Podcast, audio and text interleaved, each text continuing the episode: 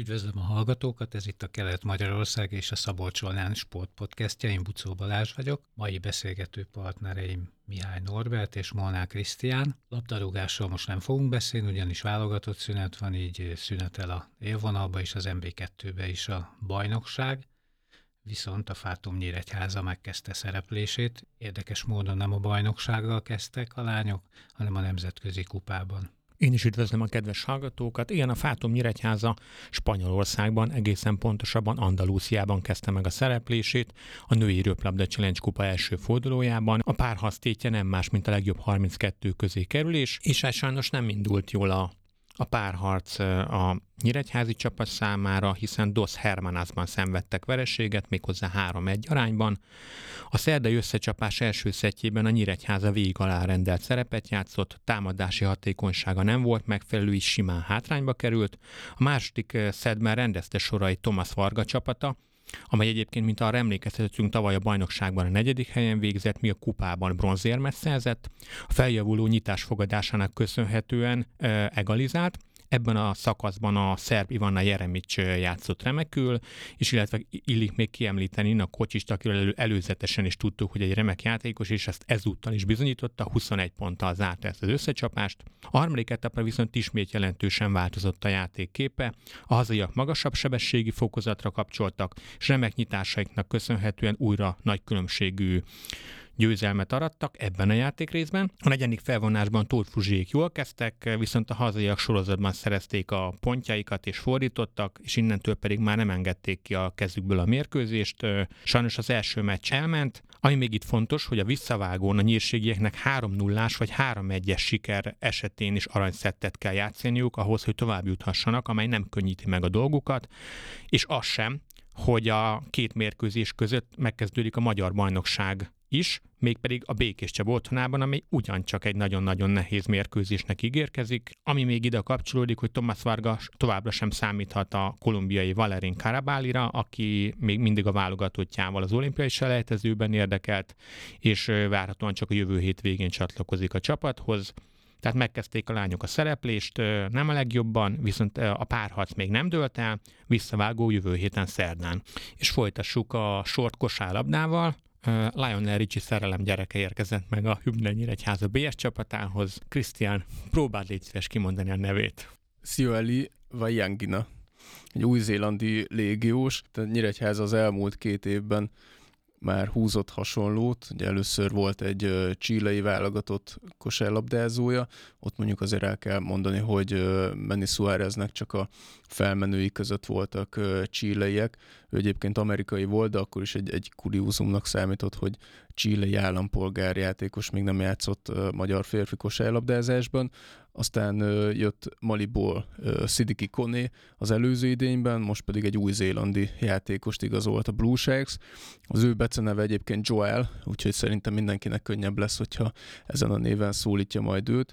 Mm, az Ausztrál másodosztályban játszott legutóbb, Érdekesség egyébként, hogy abban a csapatban, Perthben csapattársa volt Brighton Hobbs, aki három éve még Nyíregyházán játszott. Joel egy magas ember, szükség van erre a Blue Sharks-nál, mert ugye itt ilyen kifejezett magas posztokon két játékosa volt a csapatnak, és ők is picit talán, talán alulméretezettek, úgyhogy Joel ebben nagy segítség lesz, illetve hát azt mondta róla Horváth Ákos vezetőedző, hogy egy nagyon mozgékony, sokoldalú játékos, tehát nem csak bent a palánk alatt lehet őt használni, hanem kívülről is tud helyzetet teremteni, le tudja ütni a labdát. Van egyébként kinti dobása is, 43%-kal dobott az Ausztrál másodosztályban. Ez egy érdekes kérdés egyébként, hogy milyen lehet az Ausztrál másodosztály azt tudjuk, hogy az Ausztrál első osztály egyébként erős, és ebből azért gondolhatjuk, hogy az Ausztrál kettő is erősebb lehet, mint a magyar másodosztály, úgy gondolom. Úgy mindenképpen abban bízunk, hogy ő egy erősítése lesz a cápáknak. Viszont, ha jól tudom, akkor pénteken ő még nem léphet pályára a PVSK ellen, pedig ott is szükség lenne már rá, hiszen a, a Blue Sharks az eddigi legnehezebb feladat előtt áll, Ugye a PVSK két éve esett ki az első osztályból, az előző idényben a B csoportban nagyon közel járt ahhoz, hogy feljusson. Végül a harmadik meccsen dőlt el az NK a Pécs elleni finálé, úgyhogy maradt a másodosztályban, de mm, szinte egyben maradt a keret. Hozzájuk érkezett egy fiatal szerb irányító, illetve Mokánszki Máté, aki nyíregyházi egyébként, és remekül kezdte a bajnokságot. Mm, az első három meccsen a csapata egyik legjobbja volt. Hát el tudom képzelni, hogy ő is elég motiváltan fog majd pályára lépni a Blue Sharks ellen.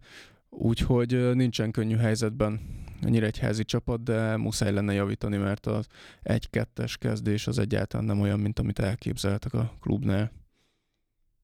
Ez a Pécs a feljutás egyik várományosa, hogy gondolod, Krisztián? Igen, szerintem egyébként a bajnokságnak a, a, a Pécs a legerősebb csapata. Ugye vannak a főváros együttesek, ott a MAVC, Vasas, a Ceglédet mondták még, akikkel számolni kell, és hát reményeink szerint a Nyíregyháza, de, de azt gondolom, hogy mindegyik közül kiemelkedik a PVSK. Hogyha a keretét nézzük, akkor, akkor szerintem mindenképpen, és hát úgy látszik, hogy ez a jó keret, ez jó játékra is képes, mert az első három meccsét maga biztosan megnyerte a PVSK, három forduló után mindössze kettő veretlen csapata van a bajnokságnak, az egyik a Pécs, úgyhogy, úgyhogy ők nagyon erősek. Folytassuk kézilabdával, a magyar nemzeti válogatott Norvégiával találkozott, volt kisváda érdekeltség is a, a mérkőzésen. Balázs, hogyan láttad ezt a meccset? Hogyan láttad a kisvádai játékos teljesítményét? Akkor már is javítanál, a kisvádai játékosokról beszélünk, ugyanis a magyar válogatottnak tagja volt Juhász Gréta, emellett a szlovén válogatottba pedig meghívott kapott Novák Erin. Velük kezdem. Megkezdődtek a osztrák-magyar svájci Európa bajnokságra selejtező mérkőzések. Itt igazi macskaegér harcokat láthattunk. Többek között a szlovénok 51-13-ra győzték le Lettországot, ez volt egyébként a játéknap legnagyobb különbségű győzelme. Kisvárdai légiós a teljes második félidőt megkapta Draganazic szövetségi kapitánytól, és mondhatni, hogy ezt a játékrészt keretbe is foglalta, ugyanis a második félidő első gólját ő dobta, és a találkozó utolsó gólját is ő dobta, tehát ő állította be a végeredményt, ami a magyarokat illeti. Ugye, mint rendező, nem kell selejtezőt játszani, se nekünk, se az osztrákoknak, se a svájciaknak, mint ahogy a címvédő norvégoknak se. Ezért, hogy ezek a válogatottak nem maradjanak úgymond mérkőzés nélkül a Európa, nev, Európa Kupa elnevezésű sorozatot hívták életre, ahol a rendezők és a címvédők játszanak egymással, szintén ilyen csoport jelleggel, Kisvárda átlevője. Ismét tagja volt a válogatottnak. Vladimir Golovin az első félidőbe, körülbelül a 20. percbe cserélte be Kucaracsenge helyett, és ami érdekesség, hogy a csapatnak ő dobta a 15. gólját, ami az ő első gólja volt, és ezzel vezettünk először, és talán utoljára a mérkőzésen. A második félidőben még többször becserélte a kapitányot, már jobban rotálta a csapatot, itt viszont a végjátékba alkotott nagyot Gréti.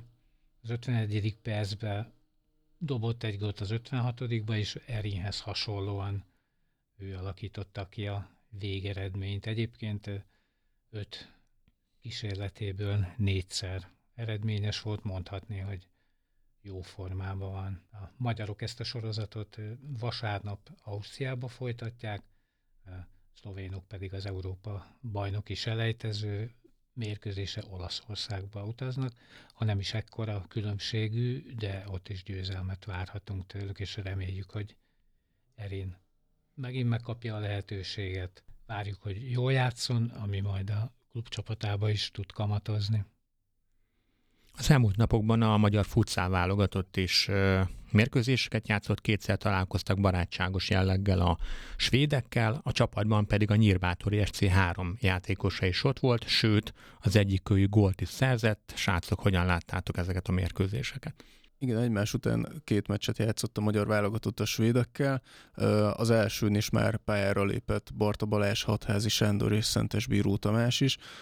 Ha minden igaz, akkor Barta és Hatházi először játszott a válogatottban, azok után korábban már kerettagok voltak, és aztán jött a második mérkőzés, ahol Hatházi már be is talált, ő is kivette a részét tehát a magyar győzelemből, Szentes Bíró pedig kezdője volt a csapatnak, úgyhogy valószínűleg nyírbátoriak is pozitív élményekkel térnek majd vissza a klubcsapathoz, hogy majd aztán jövő hétfőn folytassák a bajnokságot, és ha már futszál válogatott, akkor itt elmondhatjuk, hogy a az A-Studio Futsal Nyíregyháza brazil származású a Maneka is játszott két válogatott mérkőzést.